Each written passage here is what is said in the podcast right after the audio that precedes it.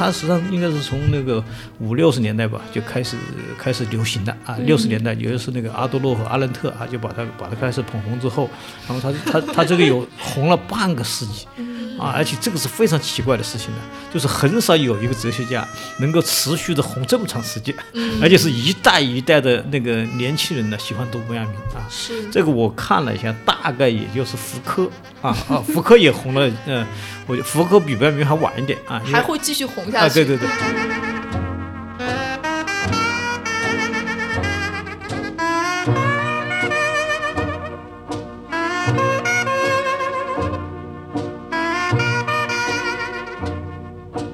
本雅明从骨子里面 他是崇拜布莱希特的，突然为阿多诺感到一点悲他伤呃。他是他是崇拜布莱希特的啊。但是我们今天看的话，就是几乎所有的人都认为本雅明比布莱希特要深刻的多，要有魅力的多。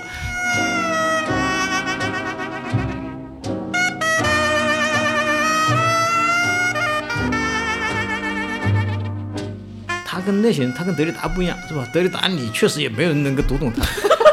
但 啊，是吧？啊，但是你读德里达，的读不懂，读不懂，哎，算了吧。你觉得非常啊，嗯很很 boring 是吧？真的，啊啊，但是但是本雅明不一样，本雅明哎，你读不懂，但是它有味道。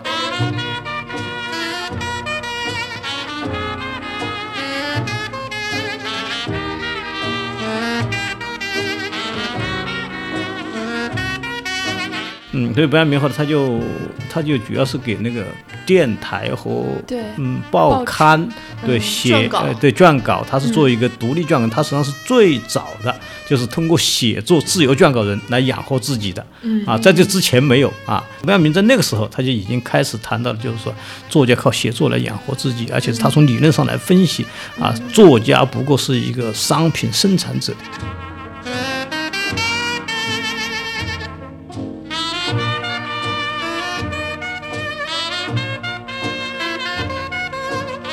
我想到那个阿伦特给本雅明的那个文选启迪的序言里面，嗯他就评价本雅明说，似乎历史是一条跑道，有些竞赛者跑得太快，结果消失在观众的视野中。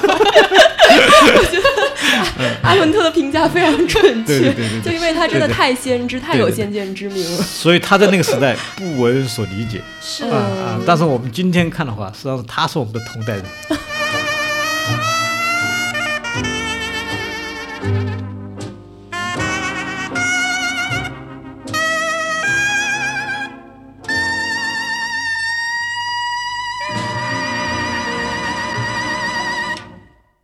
众朋友们，大家好，欢迎收听新一期的《剩余价值》，我是张之琪。我是傅视野，今天呢，除了我和视野之外，还请来了，不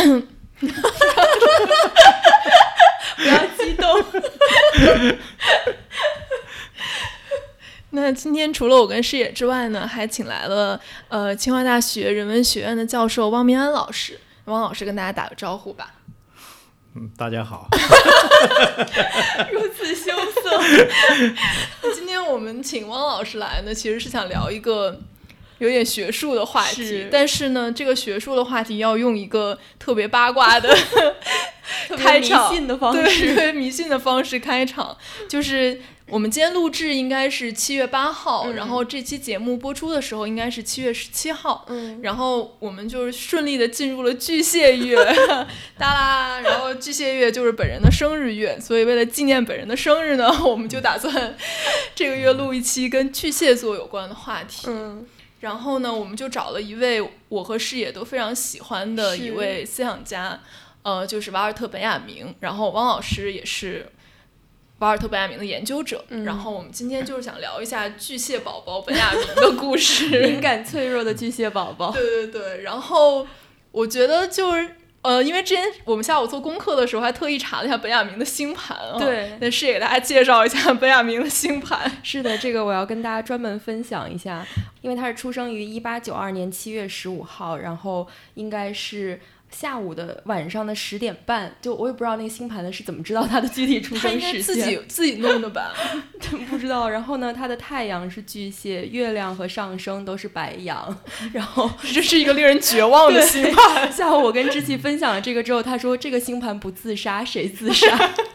为什么？因为白羊就是特别敏感，然后也很戏剧性，就是很多愁善感，情绪很多的一个这样的一个星座特征。然后上升就是应该是你会在你成长过程中，你会越来越接近这个星座，就你会越来越表现出这个星座的特质。嗯，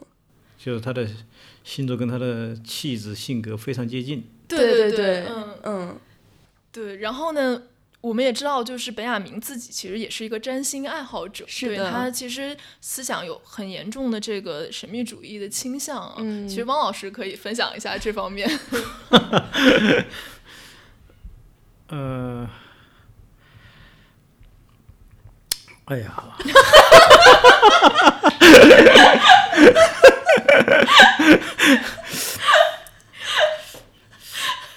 呃，他这个点可能跟他那个跟他那个犹太神秘主义啊，啊跟这个是有很大的关系的啊啊。他对那个塔木德，他是对这个是非常感兴趣的，而且他受那个肖勒姆的影响，就他的那个好朋友啊。他还有一个就是说，在他那，他是为什么对这个神秘主义感兴趣呢？实际上很大一部分程度上就是这个现代社会啊，就是他所置身的这个时代哈、他觉得就实际上就是不断的去神秘化。啊，就是所谓的就是这，所以他讲那个那个光晕呢消失了啊啊，就那个那个 aura 这个啊啊这个这个消失了啊，所以呢，他对于那个现代社会的担忧啊，主要还是上很大一部分程度上就是现代社会就是没有那种说的那个神秘主义的那种那种光光晕啊，光晕的其中的一个非常重要的一个意义的话，就是指的是那个神秘性，它是不可穿透的啊，就是它里面埋伏着秘密啊啊，但这个秘密到底是什么啊？这个不重要啊，但是秘密本身非常有意思啊。对本雅明来说啊，这很大程度它是实际上是一个不可知论者啊。嗯嗯，就是关于本雅明的这些重要的著作、重要的概念和一些学术倾向，我们其实可以放在后面的就节目后期我们再来讨论。然后我们今天想从一个比较有意思的。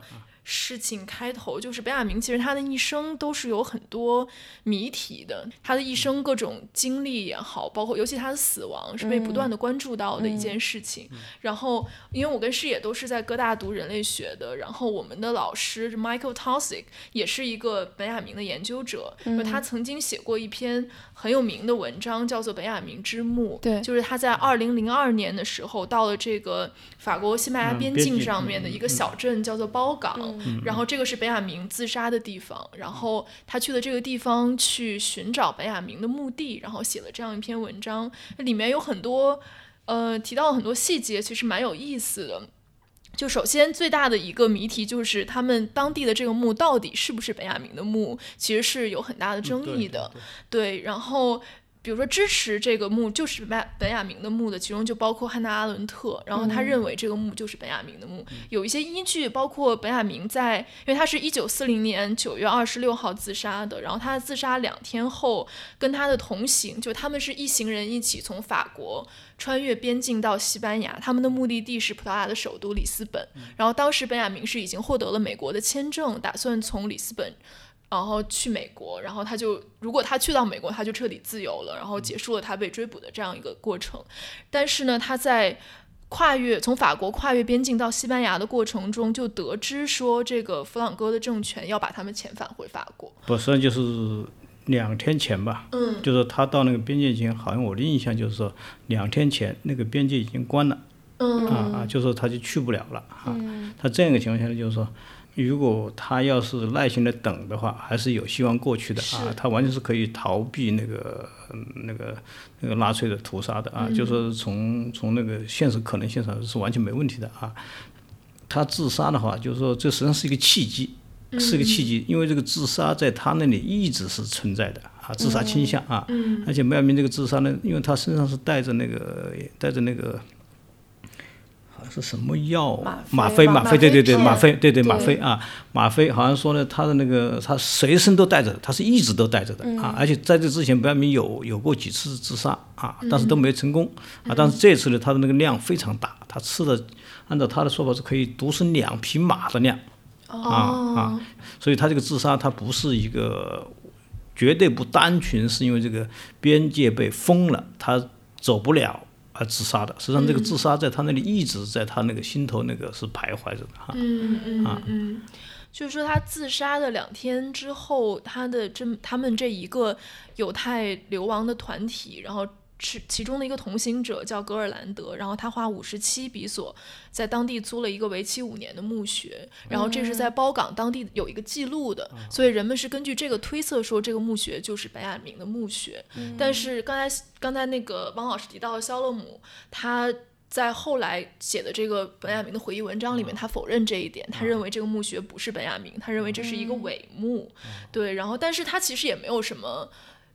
根据，就是说大家其实根本不知道下面埋的人是谁，或者甚甚至有没有尸体都不知道，只是说大家根据不同的这些信息推测说他有没有可能是本雅明的墓穴。对，然后，嗯。很有意思，据说那个地方特别漂亮，对，现在成了一个旅游景点了。是的，是的，是一个面对着地中海的一个小海湾里面的一个地方，非常美。嗯，就当时这个阿伦特。去的时候，他就说这是一个非常非常美的地方，然后他认为是本雅明的墓穴。然后肖勒姆在反反驳他的这个文章里就写说，地点是很美的，但那个墓是伪墓。对，然后还有很有意思的是，就是他埋葬的这一块墓地其实是一个天主教徒的墓园，他埋葬其实是以一个天主教徒的身份下葬的，相当于他的身份也是伪造的。然后当地的记录里面写的他的名字也是伪造的，就是他的名字被伪造成了本雅明瓦。阿尔特博士，就是他的姓和名被倒过来了。对，所以其实如果说他这个墓是伪墓的话，那他不仅是伪墓，而且是一个伪以伪名下葬的一个伪墓。嗯，对，还是很有意思。然后这个 Tausig 他在二零零二年春天到这个。包港来寻访本雅明的墓地的时候，他 他在那个文章里面就写说，他说我来之前就在告诉自己说我不是来朝拜的，但是他这样说是因为他已经像汪老师刚才讲，他已经嗅到了一丝这个地方开始有被就是纪念碑化的这样一个倾向，就人们开始。对这个墓地产生了一种崇拜，这种像朝圣一样的这种情感。对，然后他觉得说，这说明人们可能更看重的是本雅明，就他的身后名，而并不是他生生前的一些作品或者他的思想。呃，我前面讲到说，肖勒姆他提到说，他其实反对本雅明的纪念碑画嘛，但是 Tausig 到这个小镇，他就说。整个小镇其实都是本雅明的纪念碑，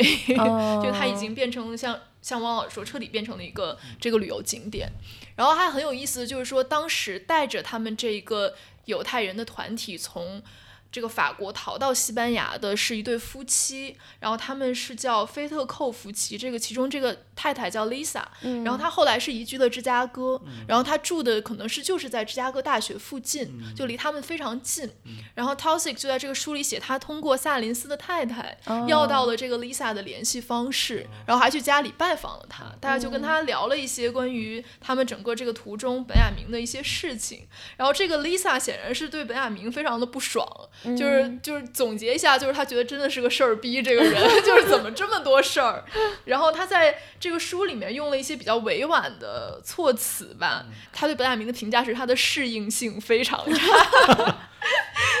对，然后大概就是说。但是他认为，就是说，在这些逃难的知识分子当中，这是一种普遍存在的问题，就他们的生存技能和那种就是一种市井聪明，就 street smart 非常非常差。对，然后他其中有一句非常讽刺的话，他就是说，I think he could only take a hot cup in his hand when he first developed a proper theory about it。就是说，当他拿起一个。装着热茶的杯子之前，他必须要先发明一个关于这个的合适的理论，就是就是对他充满了讽刺。对，然后她的丈夫在后来的也谈到，就是说当时他们这这两个人不是不是学者，他们不是好像不是学者，对对对，嗯，他们应该是他的向导，对，就是当时带着他们穿越边境的人，对。然后她的丈夫也提到说，就是这些知识分子，他们完全没有办法忍受当时那种比较差的物质条。件，然后是就不知道怎样遮风避雨，不知道怎么晾干衣服，也不知道怎么卧。就是握住一个装满热咖啡的吸碗而不被烫着，然后时不时还会从长凳上面摔下来，摔断一两颗骨头。我觉得这里我可以补充一个，就是也是刚刚知琪说的这个向导，就这个 Lisa，她之后写过一本叫《老本雅明的故事》，然后她在里面就回忆说，本雅明当时在逃亡的时候心脏特别不好，所以他们走十分钟就要休息一分钟，然后像游客一样欣赏风景。然后他也他也注意到说，本雅明当时随身携带了一个公文包，然后但是在在不久之前，就是帮他们指出逃亡路线的这个巴纽尔斯的市长就曾经嘱咐他们说，你们要在太阳出来之前出发，然后要混在葡萄园的工人当中，不要随身携带任何东西，以及不要说话。然后 Lisa 就说，本雅明显然没有听从这个市长的意见，他拿了一个特别大，然后看上去特别重的公文包。然后 Lisa 就有问他说，要不要我帮你拿？然后本雅明就说，这里面有我最新的手稿。然后 是的，是，但是他死后这个公文包就莫名其妙的消失了，后来再也找不到了。据后人推推测说，这个公文包里装的可能是拱廊计划的成稿，但是也没有什么确切的证据证明说这里面是什么。对，然后我刚才提到，就是她的丈夫就说这些知识分子他们之前在。正常的生活当中都是有，比如说妻子或者佣人帮他们打理所有的家务的，而当他们开始就是。经济状况一落千丈之后，他们依然是住在酒酒店里面，然后在餐厅里面吃饭，完全没有任何生存的能力。然后他们也是几乎完全与家务绝缘，然后 甚至与一种日常生活的琐事绝缘。就是他们依然保持一种非常知识分子、精英的那样的生活状态，男性知识分子的生活状态。但这个这个实际上就是说。呃，他描述本雅明是准确的，但是就说说一般的知识分子不不是那么准确。汪老师心想，我就不这样。不是不是不是不是，那本雅明确实是这样的啊，本雅明确实他比较敏感，比较脆弱，而且他确实生活能力很差啊。比如说他是长期是靠他父亲，他父亲是一个银行家啊，他是长期靠他父亲那个给他资助啊，然后来生活。后来他这点跟那个他还有一个有一个德国比他早一点那个瓦宝。啊，阿比瓦堡，阿比瓦堡跟本雅明是非常像的啊，也是犹太人，也是就是那种除了读书写作之外呀，没有任何生活能力，嗯，不然，但是那个瓦堡的他的他们家族对他是非常支持的啊，还给他那个给很多钱，因为他们家非常有钱，嗯，所以他盖了一个图书馆，瓦堡图书馆非常有名啊啊，但是本雅明呢，就是他父亲跟他的关系一直很紧张，有一点也有点像卡夫卡和他父亲一样的这种关系啊，所以他为什么后来。他对卡夫卡也特别推崇啊，卡夫卡也是这种啊，就很弱啊，他们生活能力很差啊，但是这这并不意味着所有的知识分子这样，那福柯非常强壮的啊，是吧？啊，那有有啊，有些非常强壮的这些人的哈。我觉得他这里讲的是那个时代的知识分子，因为他们可能大部分人那个时代的知识分子，那还有像像法国好多人直接上战场的 啊，法国有法国有哲学家在战场上打死了的，维特根斯坦都是上战场的人的啊，这个这个这个沙特他们非常厉害那时候。啊，那个当时是跟跟德军直接那个对垒的、对抗的，布朗肖、什么利维拉斯，他们那边都都很强悍的。嗯，本雅明确实是一个例外啊，他就是刚才这个你说这个丽莎吧，是吧？啊，他描述是确实是本雅明的特点啊。他后来就是他父亲就跟他那个好像就就觉得他没有工作，嗯，所以本雅明后来他就他就主要是给那个。电台和嗯报刊对写呃对撰稿，他是做一个独立撰稿，他实际上是最早的，就是通过写作自由撰稿人来养活自己的，啊，在这之前没有啊。所以不要明的文章，它实际上分两类哈，一类就是群，就是我们说那种商业写作啊，就是他给那个电台写那些东西哈，那些文章非常清晰啊，非常好懂啊。但是呢，不要明还有一类写作，就是那种就所谓的我们就是学术写作哈，啊，学术写作，你说像有一些那个什么巴洛克讲巴洛克，呃，德国悲道具的起源这样的书啊，包括像还有像那个包括像拱廊计划这种东西的话，这一类的写作的话是非常难的啊。嗯，他当时生前为什么没有名气啊？就是因为他的书。没人看懂啊，对，嗯，这这算不算他的一个转折？因为他当时是不是他想申请教职嘛？但他写的那个其实大家都看不懂，所以他看不懂。对他们五个评委吧，好像是五个那个教教授资格论文嘛，啊，五个评委。然后他们最后得出了一句结论，我印象好像就是我们一句也没看懂，其中好像包括卢卡奇。啊，卢卡奇好像也是其中评委啊。啊。然后本亚明就受伤了，敏感的脆弱宝，那个巨蟹宝宝，嗯，就就就没工作了嘛，没工作，所以他的生活确实是非常难，而且他也很能花钱啊，就是如果讲钱的话啊，嗯。啊，他因为他也很爱收藏，他买各种各样的东西是吧？对包括买买克利的绘画，一千马克，那个时候一千马克是非常贵的，嗯啊，买克利的那个新天使那张画嘛，然后他大量的那种收藏啊书，而且买各种版本的书。他买书的话，就是说他不不在于这个书的内容啊，书的版本对他来说非常重要，他是个收藏家，对所以他是需要很多钱的啊。所以这样来的就是他又没有钱，然后他父亲又不跟他供给，所以他一直生活在非常拮据的困困窘的一个状态。嗯啊，所以你看，本雅明非常早的写过一篇文章，就是作为生产者的作作家吧，啊是啊，就是说那个时候就是很少有人把那个作家，那个时候都谈作家都是精神的创造者啊，或者是天才呀、但是本雅明是最早开始提出来，作家是一个生产者，是个什么意思呢？是一个经济。那是一个商人在生产商品那样的一个、就是一个作者是吧？职业作呃，职业作家，职业作家。嗯这个时候，我们今天啊，大概也就是在，也就是最近二三十年，是吧？大家都是谈那个作家怎么通过那个商品啊，来来那个哈、来把小说当一个商品来来来分析的啊，这样的。但实际上，本雅明在那个时候他就已经开始谈到了，就是说作家靠写作来养活自己，而且是他从理论上来分析啊，作家不过是一个商品生产者啊，小说是一个商品啊，所以他实际上早就意识到了这一点的话，就是说啊，他们他要维持一生啊，他可能是通过一个把自己变成一个那种文化的文化商吧，哈，那是文化产品的生产者，对对文化产品生产者，那是这样所以，所以，我很好奇，比如说他在这个过程中有没有过那种，比如说纠结的时候，就是他原来他是一个在学院里面的人，然后他嗯突然要面向市场、面向大众写作的时候，他就是就我在想象他会不会有那种，比如说放不下这个身段、放不下姿态这种想法。严格意义上，他从来没进过学院，他没在学院教过书哦啊，他只在学院当过学生，嗯啊 啊。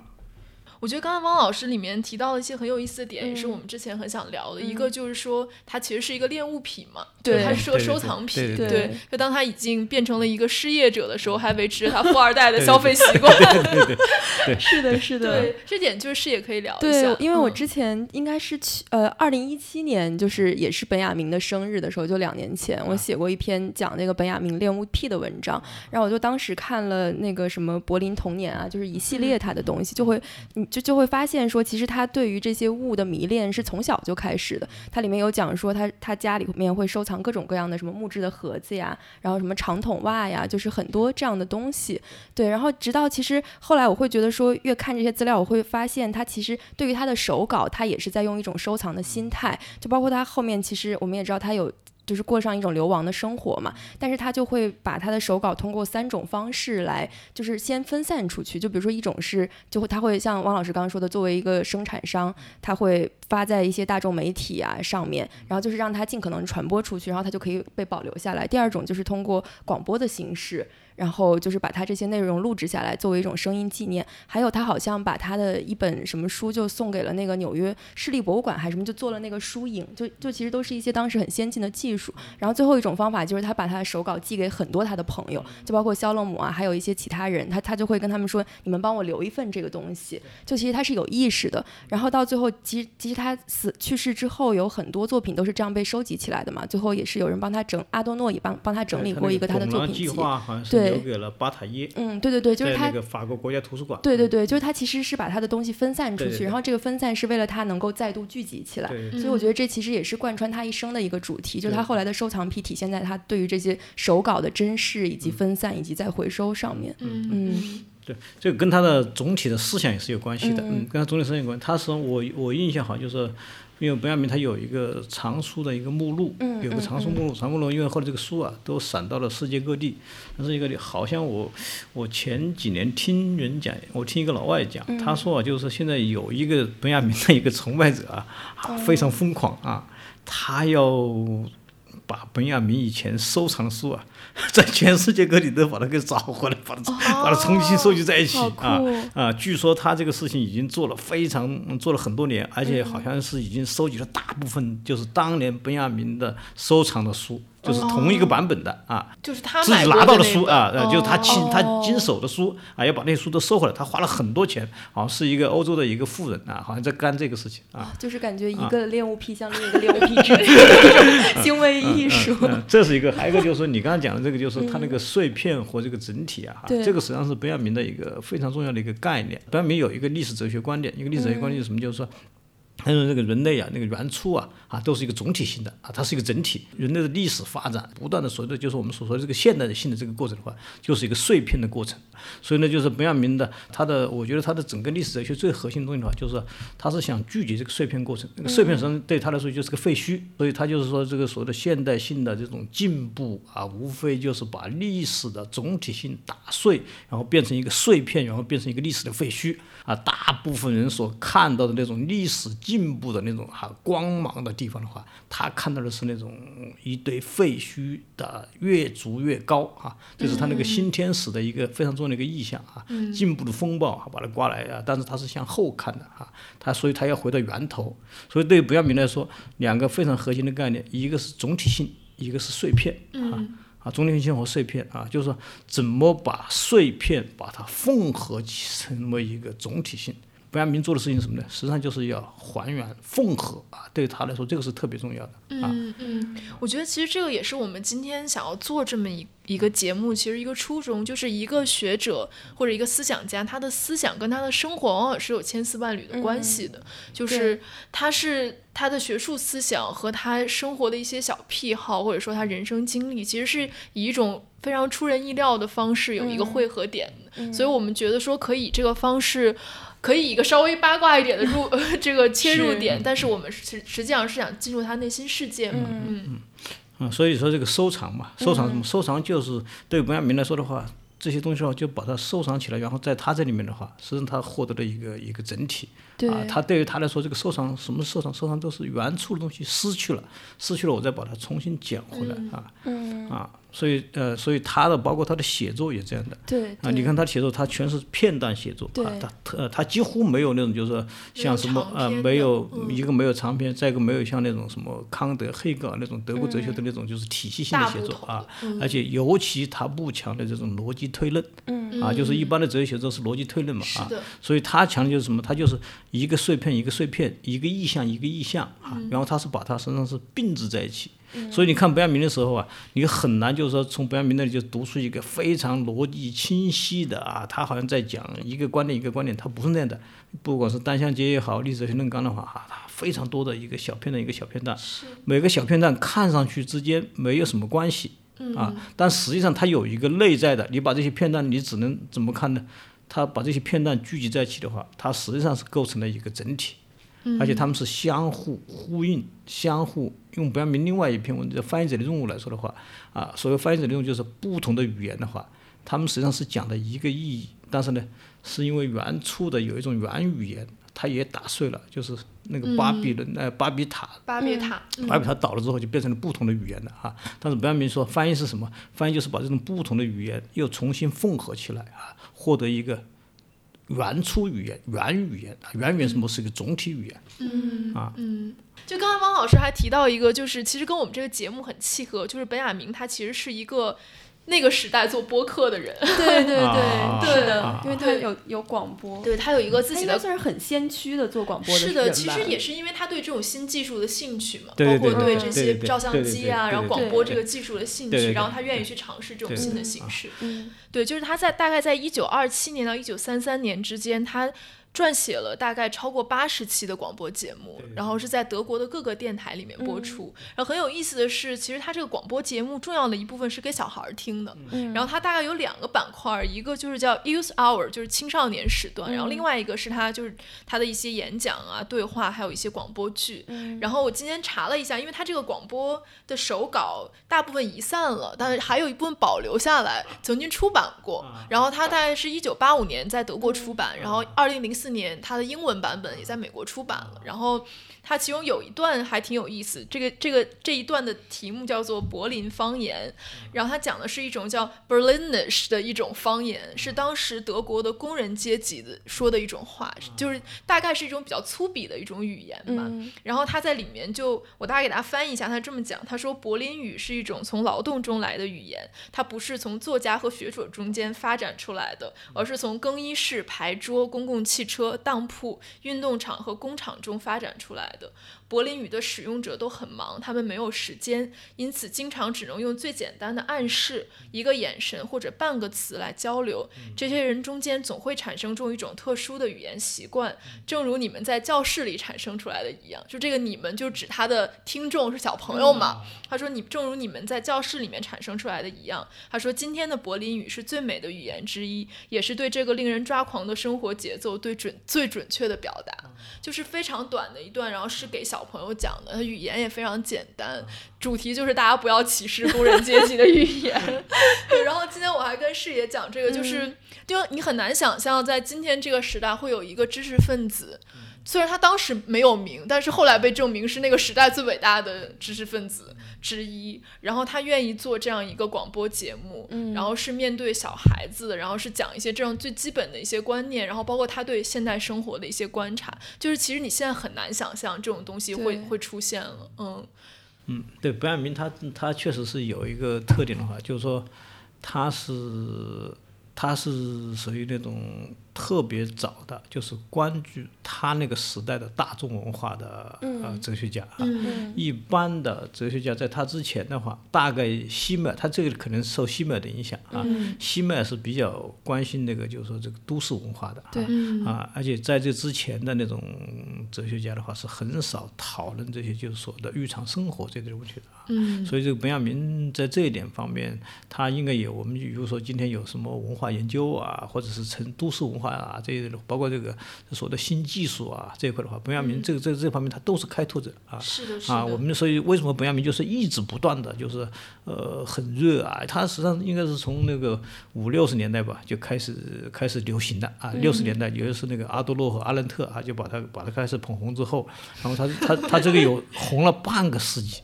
啊，而且这个是非常奇怪的事情的，就是很少有一个哲学家能够持续的红这么长时间，而且是一代一代。的那个年轻人呢，喜欢读本亚明啊，是这个我看了一下，大概也就是福柯啊啊，福柯也红了，嗯，我觉得福柯比本雅明还晚一点啊，还会继续红下去。对对对，福柯是从七八十年代在在北美和欧洲开始流行的啊，但是一直到现在的话，大概也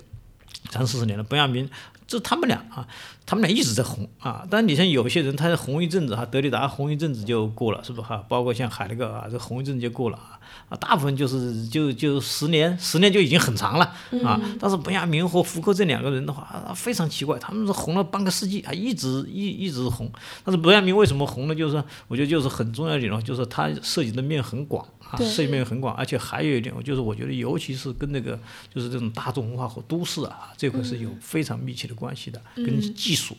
因为我们今天还是这些问题还是还是不断讨论，是的，是的，还还在不断的讨论。对，而且我觉得说到技术，其实就我这这其实是我之前的一个误区，因为以前听到那个机就机械复制时代艺术作品，就是就是我当时的感觉是说，哦，本雅明其实是反对这个的，因为就比如说他会说批判，他不他他不 是，对，但但他对对对，但他其实是说，其实有了这些新的技术，我们可以走向一种更民主的方式。嗯，他对技术的态度的话。就是说，因为他整个那个，包括他们那一代人吧，所谓的广义上的法兰克福学派啊，是本雅明是对技术是相对而言是持比较中性的态度的啊。他既承认技术的那种，就是说的那种，你也可以说那种反动性吧哈，但他也肯定技术那种解放功能啊。这一点跟阿多洛不一样，阿多洛是完全强调技术就是对人的一个操纵。啊啊，是吧？他甚至认为技术就是法西斯主义的一个一个思维模式啊。但是本雅明还认为技术，尤其是像电影的话，本雅明特别推崇电影啊。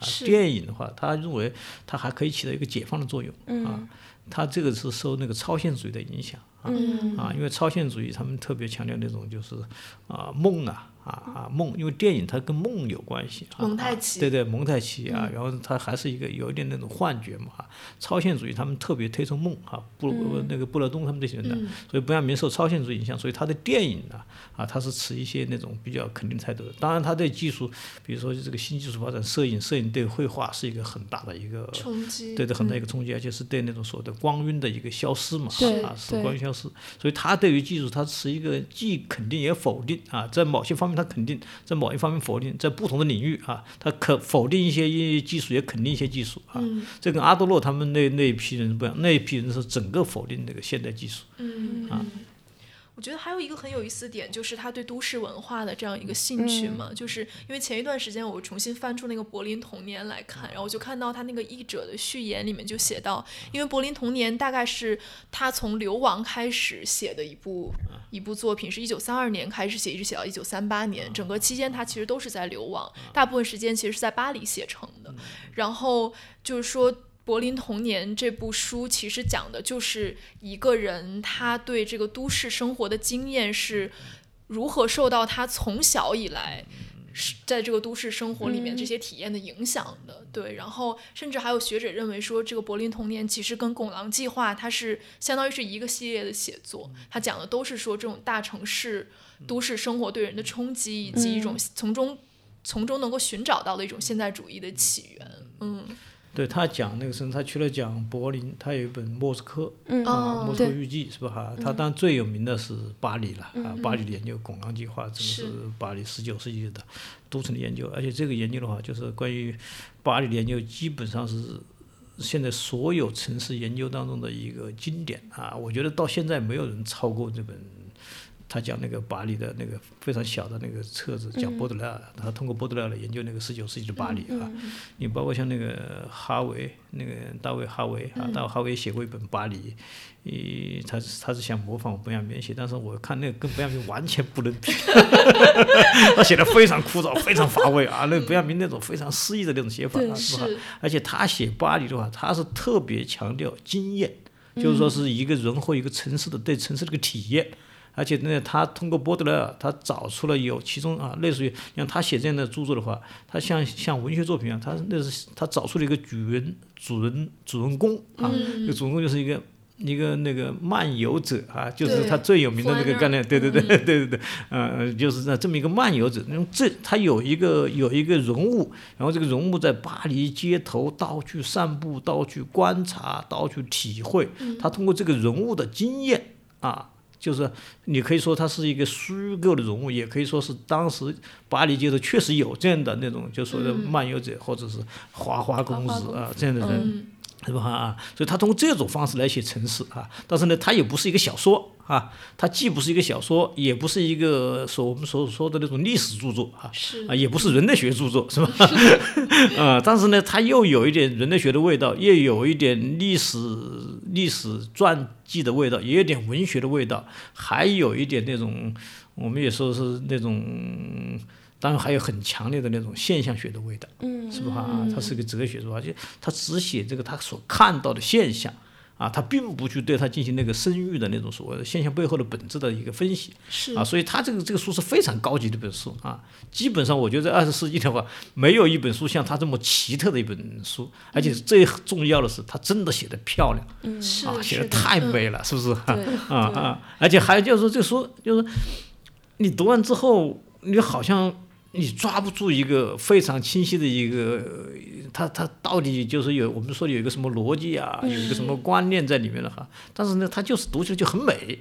对我啊觉得就是读的时候就很像，还是回到他那个收藏品，就是很像走进一个他的陈对对对就是他自己做的一个博物馆，然后陈列不同的东西。就是我们就说嗯碎片、对啊，用他的说法就是叫辩证意象，就是各种意象、各种意象在一起啊。然后呢，这种不同的啊，这个这个漫游者啊，一会儿在商场里面哈、一会儿在街道里面哈、啊，一会儿是看到的革命者哈、一会儿看到那种小偷，看到妓女啊，各种各样的人物啊，那种啊纷纷登场啊，然后各种各样的物品啊，他讲了很多物品啊，各种各样的物品也纷纷嗯陈列啊，就是你感觉就是就是一个呃琳琅满目啊，琳琅满目的一个大都市啊。对于他来说的话，实际上整个巴黎啊，就是一个梦幻。这个巴黎梦幻，梦幻有双重意义啊。一重意义的话啊，它确实很美啊。白明一见到巴黎就就真的非常喜欢巴黎啊，他觉得这才是他他理想中的城市啊，也确实很美梦幻啊。另外一个方面呢啊，就是他另外一层意义，就是说它是这是说的现代性的梦幻。啊，现代性的梦幻，它这个巴黎它也是个现代性的一个产物啊。这个现代性的梦幻的话，应该把它给祛魅。啊，所以在这个意义上的话，就本雅明实际上他也表达了他的矛盾那种暧昧性啊，啊，他表达的暧昧就是他的矛盾性吧。对，其实他其实他是一个现代生活的热爱者，就是那个现代城市生活的热爱者。他其实跟那种真的硬核马克思主义的态度是非常不一样的。他是拥抱那些本能的拥抱那些，但其实又有一种警觉心在里面。对，觉得这个他又认为现代生活又是个废墟。是是是。但是现代生活在某些方面的话，他确实是。容易让你迷恋哈，啊，就是这些商品啊，这种东西。但是现在中在某一些方面的话，它确实是容易，它本身是以碎片的方式出现，它也容易让人碎片化啊。所以，不要名字特别讲这个，尤其是劳动分工啊这类东西哈，他在那个书里面也反复讲过了，就是说，实际上就是让人一个就是，呃，就是我们也说的说功利主义啊，你看那个那个漫游者和这个街道上的人群的差别在于，这个人群呢永远是大步向前。嗯啊，是吧？呃，这个这个，我们他那那个时候描述巴黎街头，跟讲今天的街头是一样的，是吧？你在那个地铁那里走的，在地铁口是咵咵，所有人都是大大步向前，是吧？还有大步向前就是充满着强烈的目的论。嗯啊，这啊，这些人呢都去，他有一个目标，去上班去公司，是不哈？啊，而且呢，从来不向四周闲逛啊。眼睛都是盯着前方啊，这样的话，在某种意义上就是现代人，或者说我们的现代职员吧，啊，就是现代人、现代职员他们这种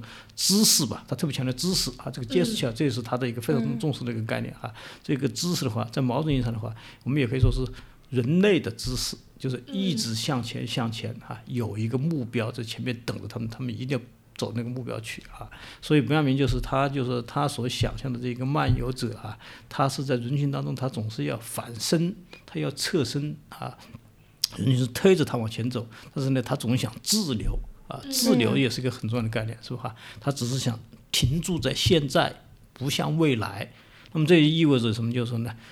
反对进步论。啊，反对那种历史终结论，也就是反对这种现代性，因为历史终结论和进步论的话，基本上是现代性非常核心的两个两两个内在的要义啊。所以本雅明就是他是一个徘徊者，一个滞留者，一个漫步者，一个闲逛者啊，这样一个以一种那种空间上的逝去闲逛代替这种时间的那种连续进步啊，是通过这种方式来展示的。啊，来展示的一个就是一个对于现代性的一个抵抗的这个知识吧，嗯啊，所以他对现代性的话，他是真的是持一个非常矛盾的一个态度的啊啊，我觉得这可能也是他的理论这么多年一直。就是流行，就是兴兴盛不衰的一个原因，就是那个是我们现在看会觉得他是一个多么有先见之明的人，就是我们今天的社会几乎每个人都有这样的体验了，但那个时候可能有这个体验的人是极少数吧，对，就是能够把他。提炼出来，他能够清醒的意识到现代生活给他带来的影响的这样。是这矛盾他就是确实真的是先知啊是的是的啊，因为他他那个时候你看他那个那个三十年代讲的这些东西的话。差不多快一个世纪了，是不哈？但是今天的话非常有说服力的，是的，是的。而且感觉就是描述你读他那个时候，你感觉就是描述我们今天的生活一样。是的，是的。而且他关键他对于现代性的这个反思的话啊，那个时候的人根本没想到，就是说这个所谓的这个现代性的这种问题啊什么的哈。阿多洛实际上都受他们的影响啊，都受本雅明的影响。阿多洛都是跟着本雅明讲很多这种所谓的现代性的这些这这这些弊端的啊。我想到那个阿伦特给本雅明的那个文选启迪的序言里面，他就评价本雅明说，似乎历史是一条跑道，有些竞赛者跑得太快，结果消失在观众的视野之外。我觉得阿伦特的评价非常准确，就因为他真的太先知，太有先见之明了。所以他在那个时代不为人所理解。是啊，但是我们今天看的话，实际上他是我们的同代人。真的，对，真的是呃这样。他是我们的同，他真的比我们早一个世纪我。觉得这期的标题有了，本雅明是我们的同代人。对对对。啊，他他真的是我们的同代人。啊对啊，我突然想到，就是有一期那个神有一集《神秘博士》，就是他有一集是讲那个梵高，啊就是他后来穿越到了现在，然后他啊看到那个博物馆里挂着他的那个啊向日葵的那个画像，啊然后就感动的泪流满面。就我啊觉得，如果本雅明现在穿越到现代，看到大家能看到他的作品，并且理解他的作品，并且赞扬他的先见之明，应嗯该也会蛮感动的吧？他他生活的时代，生活在他那个时代的话，他确实是那个时代的人没有认识他，除了那几个人，嗯，阿德洛、布莱希特，他们知道他是天才啊啊，大部分人都不知道他。嗯，那那个时候，布莱希特比他有名多了。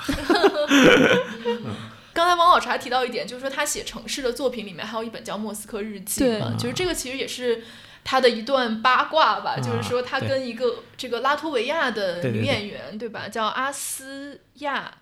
呃，拉尔西，曾经有过一段恋情，然后这个。这个女演员也是一个戏剧导演，然后她就是一九二二年移居柏林之后，就认识了很多柏林当地的这个做戏剧的导演，包括布莱希特也好，然后还有皮斯卡托，那他们都是这个需要叙事体戏剧的这个创始人。然后后来她在一九二四年的时候，在意大利的这个卡普里岛认识了本雅明，然后就跟他开始了一段浪漫的关系。然后同居同居生活吧。对对对，其实也相当于他是一个出轨，是不是？对对对他对对，当时还他他在婚姻里有妻子有孩子。对对对，然后后来他就曾，他就在一九二五年的时候，就是去了拉脱维亚的首都看这个阿西亚，然后在二一九一九二六年到二七年那个冬天又去了莫斯科。对这个对，嗯，因为这个女的她是个社会主义者，是是是，嗯，就是所以有很很多人说，就是他认识了这个女演员之后，他就开始有了一些这个马克思主义的倾向了，嗯他的这个马克思主义倾向呢，呃，除了这个呃女演员之外，当然还有跟她认识的两个朋友、阿多洛和那个布莱希特啊、有非常大的关系啊。啊，阿多洛和布莱希特在某种意义上都算是马克思主义者啊，都是马克思主义者。但是呢，阿多洛和布莱希特的关系非常糟糕，而且他们俩是互相瞧不起、啊。然后呢，等于是本雅明呢跟他俩呢都很好。然后呢，阿道洛呢就不断的跟本雅明说：“哎呀，你你那个布莱希特把你那人讨厌极了啊！” 然后然后布莱希特呢，呃呃，布莱希特呢，当然呢，他也就是让不他的意思就暗示本雅明不要跟阿道洛在一起啊啊！但是呢，本雅明呢，离都离不开他们两个人啊啊！本雅明离不开阿德洛的很重要一点是阿德洛给他钱。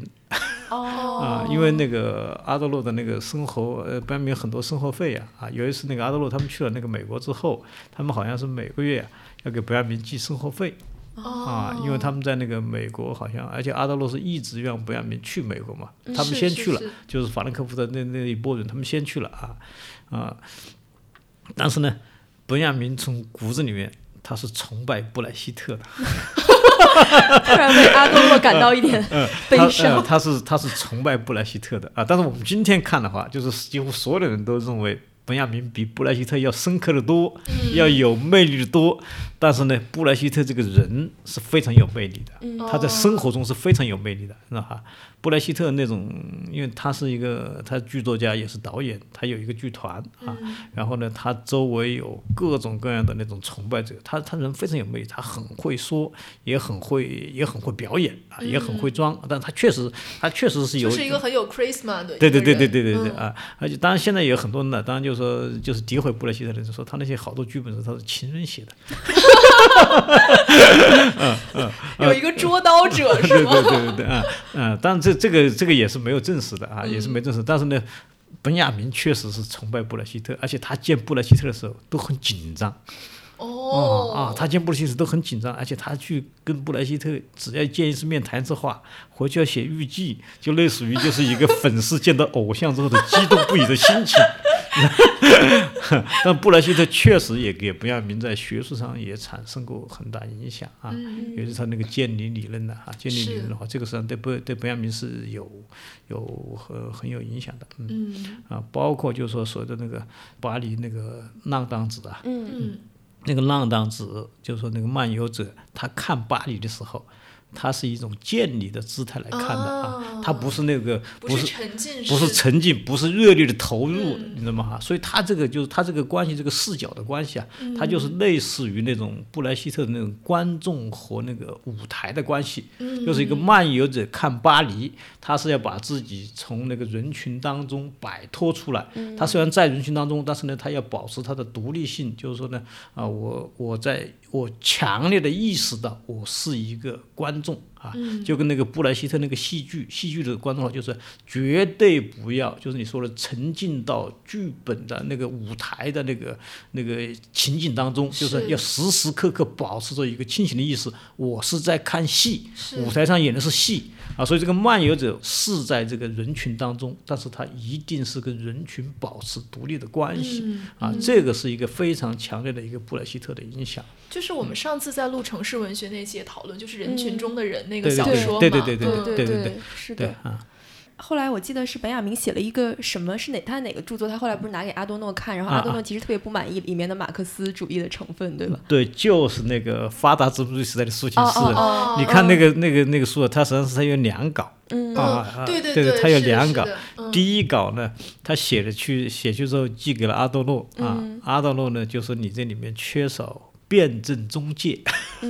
啊 你知道吗？因为那个那个马克思主义的一个非常强烈的点就是经济基础和上层建筑之间的啊，它要有一个辩证关系，要有一个中介关系啊。但是在本雅明那里面呢，就是说呢，呃，本雅明在第一稿的讲那个讲的那个呃巴黎啊，讲的巴黎的时候，就是阿德洛就说，你只有形象啊，或者说你只有在某种意义上你只有上层建筑啊，但是呢，这下面看不出来你的那个经济分析。啊，就是你缺乏那种辩证关系，就是说，但实际上不要明的理念是什么呢？不要明的理念就是，他只展示啊，就是说他的现象学的方法啊，我只展示，我不评述，这是不要明的方法论是啊啊。但是阿德勒就是说呢，就是说你在展示的时候，你要隐含着把展示背后的那种经济规律啊啊，就是巴黎为什么出现这个情况啊，要把它背后这个经济啊、经济生产力啊、经济经济规律，要把这个东西要把它辩证的暗示出来啊。但是本亚明呢，没有对本亚明来说什么啊，就是经济是可以通过文学的方式来表达的。嗯啊，所以阿德洛后来就给他写了一封信，就批评本雅明就是没有没有辩证中介啊，就是就是把那个底部的东西省略了。所以他本雅明就修改了一稿，啊，所以本亚明呢就没有办法，因为他要从他那拿钱，向金主爸爸屈对对服。对，呃呃，是他要从他那拿钱，他实际上很不高兴。他们在这个时候呢写了通有非常有名的几次通信啊，就是就是问关于这个这个辩证中介的这个方法论的问题啊。后来本雅明没办法，他就后来就修改了一个，修改就是你看到那个发了资本时代苏军师的那个第二稿啊，对啊，第二稿好像也改了个名字，但实际上你看这两篇，实际上有很多内容都是差不多的，是吧？它是一个其实，在出版的时候把两篇都收录对对，进去，两篇都就是要对对对一和啊，二对对嘛对对对啊，就就是这么个意思啊。所以他后来那一篇的话，就是大概就是他自己想当然的加了一些 辩证中介，实际上呢，就是一般人也看不出来。但是你让本亚明写那种文章的话，他是很难写的，你知道那种那种分析性的文章，就是说啊，有一个啊，这个现象背后，他嗯表明了十九世纪的那个什么巴黎的什么那个工人失业啊，什么东西，他 他没法写这些文章啊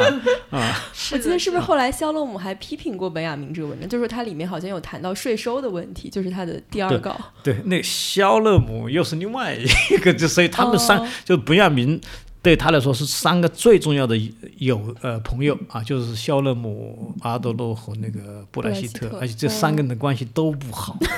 他们三个人彼此讨厌。不要明巨蟹座人缘多么好啊！不要明老实人呢，就老实人，而且而且不要明他还有点他是强烈的不自信。嗯，因为不要明是强烈的不自信，你知道吧？啊，他碰这三个人的话，他是他从这三个不同的声音当中拉扯啊。肖勒姆就是把他想往那个犹太犹太教那边拉扯、嗯啊，啊感觉本雅明也挺不容易。非常不容易。他就是那种，就是真的是那个啊，他他非常委曲求全，他真是委曲求全。所以他这个自杀，这个这个是他的必然的宿命。必然的宿命，他不是那种强强硬的人啊，他很难就是跟人撕破脸。啊，这跟福柯完全不一样。他是不是讨好型人格 比较严重？他他就是弱啊，嗯说白了就就是那种性格当中的那种天性就是弱啊。嗯因为汪老师在几年之前其实做了一个纪录片叫《福柯》嘛，就是那个纪录片之后，我们还就引发了很多讨论。其中有一个很重要的就是福柯热嘛，嗯就福柯，刚才汪老也说热了这么多年，就白雅明比他热的时间更长。就是您可以讲讲，就比如本雅明在中国是什么时候开始热起来，开始被大家关注的？我觉得他应该是，嗯，应该是八十年代末吧，八十年代末九十年代初，就是那个当时张旭东译的那个本子《发达资本主义时代的抒情诗人》啊啊，那个张旭东那个时候非常年轻啊，非常年轻，他才二十几岁译的那个本子啊。那 非常了不起，确实译的很漂亮，那个本雅明的那个味道溢出来了啊。但是那个时候呢，就是大家对本雅明呢，就是了解的非常少，就是那本书主要是在中文系产生影响，尤其是在我觉得是在中文系那些写诗的人啊、因为他们当时看那个书啊，主要是想了解波德莱尔，这个传播过程非常有意思。发达资本主义时代的抒情诗人，是吧？那个时候是波德莱尔啊嗯是是啊然后很多人啊，然后而且那些一般来说写诗的人是特别重视语言的，对啊，然后哎呀，发现这个写的非常好，写的非常美，不比波德莱尔的诗写的差。啊，我觉得这样开始就是本雅明，就是在中国就是开始有一些知名度，但是仅仅限于中文系啊，限于中文系，而且因为它毕竟还是很难读的啊，是啊，是一个非常小范围的。但是后来在九十年代，包括那个就是慢慢的就开始翻译了一些本雅明的书，九十年就开始有人。就中国人呢，就是开始写一些关于本雅明的一些文章啊，啊当然研究的都不是特别好，因为本雅明确实很难，包括德国人他们也很难看懂他的东西。但是因为随着那个，尤其是英语世界，英语世界很多研究，包括你说那个阿伦特写的、阿伦特的那个那个文章，还有桑德格有一篇非常有名的文章啊，这两篇文章的话，对本雅明在那个中文界的一个传播和理解的话，起到了非常大的作用啊。我原来在出版社做过编辑，我还编过一本本雅明文选啊，当时是那个本雅明的一些非常重要的文章，什么单向街啊、历史哲学论纲啊、翻译者的任务啊，还有论超现实主义啊，还有他讲一些包括讲歌德的亲和力啊，那当时我们我们也都翻译过来了啊。后来后来出了好多本雅明的一个选本啊，包括那个启启迪啊，嗯启迪这些东西都翻译过来了啊，这样呢就有一股，大概我觉得应该是在两千年前后吧，就有一股本雅明热了啊。我觉得从两千年开始的话，这一二十年的话，啊，他就没有没有断过啊。虽然他没有什么新书，但是因为他的那个，就是他让大家对他感兴趣一点，就是没有人能够完全读懂本雅明，是吧？啊，就他任何一篇文章，你都很难把这篇文章的意义啊穷尽，就是说它实际上永远是有障碍的，啊哈。但是呢，他跟那些人，他跟德里达不一样，是吧？德里达你确实也没有人能够读懂他。但 啊，是吧？啊，但是你读德里达，你读不懂，读不懂，哎，算了吧。你觉得非常啊，嗯很很 boring 是吧？真的啊啊！但是但是本雅明不一样，本雅明哎，你读不懂，但是它有味道，是不哈？是吧？是吧？就是你你看什么？哎呦哎呦，他写的这么漂亮，嗯，但他有吸引力，是吧？他不是拒人于千里之外，是吧？他就是他，所以不要明就是我原来也写过名，就是不要明是供人咀嚼的。是吧？它不是供人阅读的，是吧？啊，你要反复、反复咀嚼去品味啊，这个也是本雅明独一无二的一点啊。其实还没讲完这个传播的过程，就是其我们是讲到，就是因为他语言的魅力，所以诗人特别喜欢他。啊，对对对对对对对，呃，是，好呃题化，呃，是，你看，我我相信中国有的是所谓的先锋诗人的话，没有不喜欢本雅明的。啊，这个是我相信本雅明是要说影响的话啊，他可能最先是在文学当中产生影响的啊，包括像什么余华他们的啊，这种余华是很对理论非常排斥的人，他也非常喜欢本雅明啊。我原来就看过他特别推崇本雅明的一篇文章。普鲁斯特的形象啊，那真的写的非常漂亮啊！我觉得那是本雅明真的最漂亮的文章。当然到现在为止，他还是在文学当中产生影响啊。但是本亚明他的还有一个呢，他的领域啊，他非常广。我们说的研究对媒体媒体研究的人是不哈，是很重视本雅明的，是吧？尤其是那个中国有很多，包括清华这个传播系啊、传播学院，他们有很多人也重视本雅明啊。艺术对啊，艺术也非常重视本雅明，是吧？尤其是他那篇《机械复式的艺术作品》，是吧？几乎所有的艺术艺术系的这个必读的那个，是吧？哈啊，电影研究是吧？电影研究也非常重视本雅明啊，还有戏剧研究啊。当然最主流就是理论的啊。嗯，当然现在有一些哲学啊，尤其是搞德国哲学的人的话，他们现在也因为本雅明在德国影响非常大，是吧？搞德国哲学的人的话，他们现在也对本雅明也产生兴趣了啊。所以他在这些领域的话，他基本上都有影响。嗯所以我我我其实还想问一个，就是现在汪老师教这么多学生，您觉得学生一代一代人还是在很热爱本雅明吗？啊、哎呀，汪老师又想关麦了。他刚刚不是说有很多学生读不懂本雅明吗？是因为我上课的时候呢，可能有一学期的课啊，呃，就那我不一定啊，每学期讲的不一样，还有时候呢，我会专门跟他们讲一两节课的本雅明哈。但是现在的学生呢，就是我们我们只能这么说，现在学生就是爱理论、读理论的人呢，还是很少啊。中文系的学生，真正的所谓的喜欢这些读书的这些小孩啊，研究生、本科生，我觉得有百分之十、百分之五就不错了。嗯大部分嗯读书读书干什么？读书，我将来考公务员呗，我拿个学位呗，是吧？真正喜欢的，我认为真正喜欢读书的孩子的话，啊，他们本来就少啊，但这些孩子当中，我觉得他们还是喜欢本雅明的啊啊啊，嗯只能这么说啊。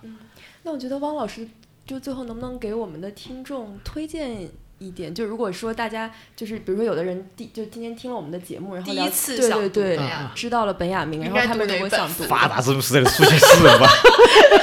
两两个版本都要读吗？还是他那个书就是一个版都都在本一起的嘛，嗯啊，但是都很短。都很短对对对短啊啊，就读不懂没关系，你也去咀嚼。是不是？呃呃，这不要明的那个东西，面他那个东西，你不能像常规阅读那样去啊，我要记笔记一条、两条、三条，它没有那个那个东西，它没有观点，它是它它本身就是体验经验。我们应该把本雅明的这个书的话，就当成一个一个大都市啊。我们作为一个读者的话，就像本雅明笔下的漫游者一样，在他的文本当中啊，到处徘徊，到处闲逛啊啊，抓住每一个片段啊，细细的端详啊，并不需要把这本书啊从头到尾把它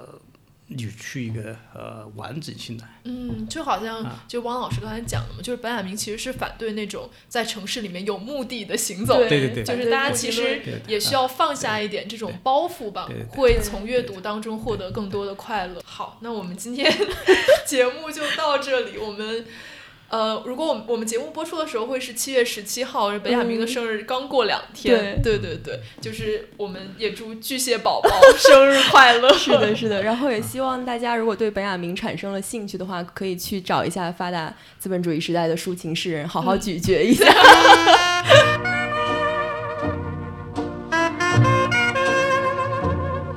感谢大家收听，你可以在 Podcast 喜马拉雅上关注我们，也可以在微博上搜索我们，我们的微博是剩余价值 Surplus Value。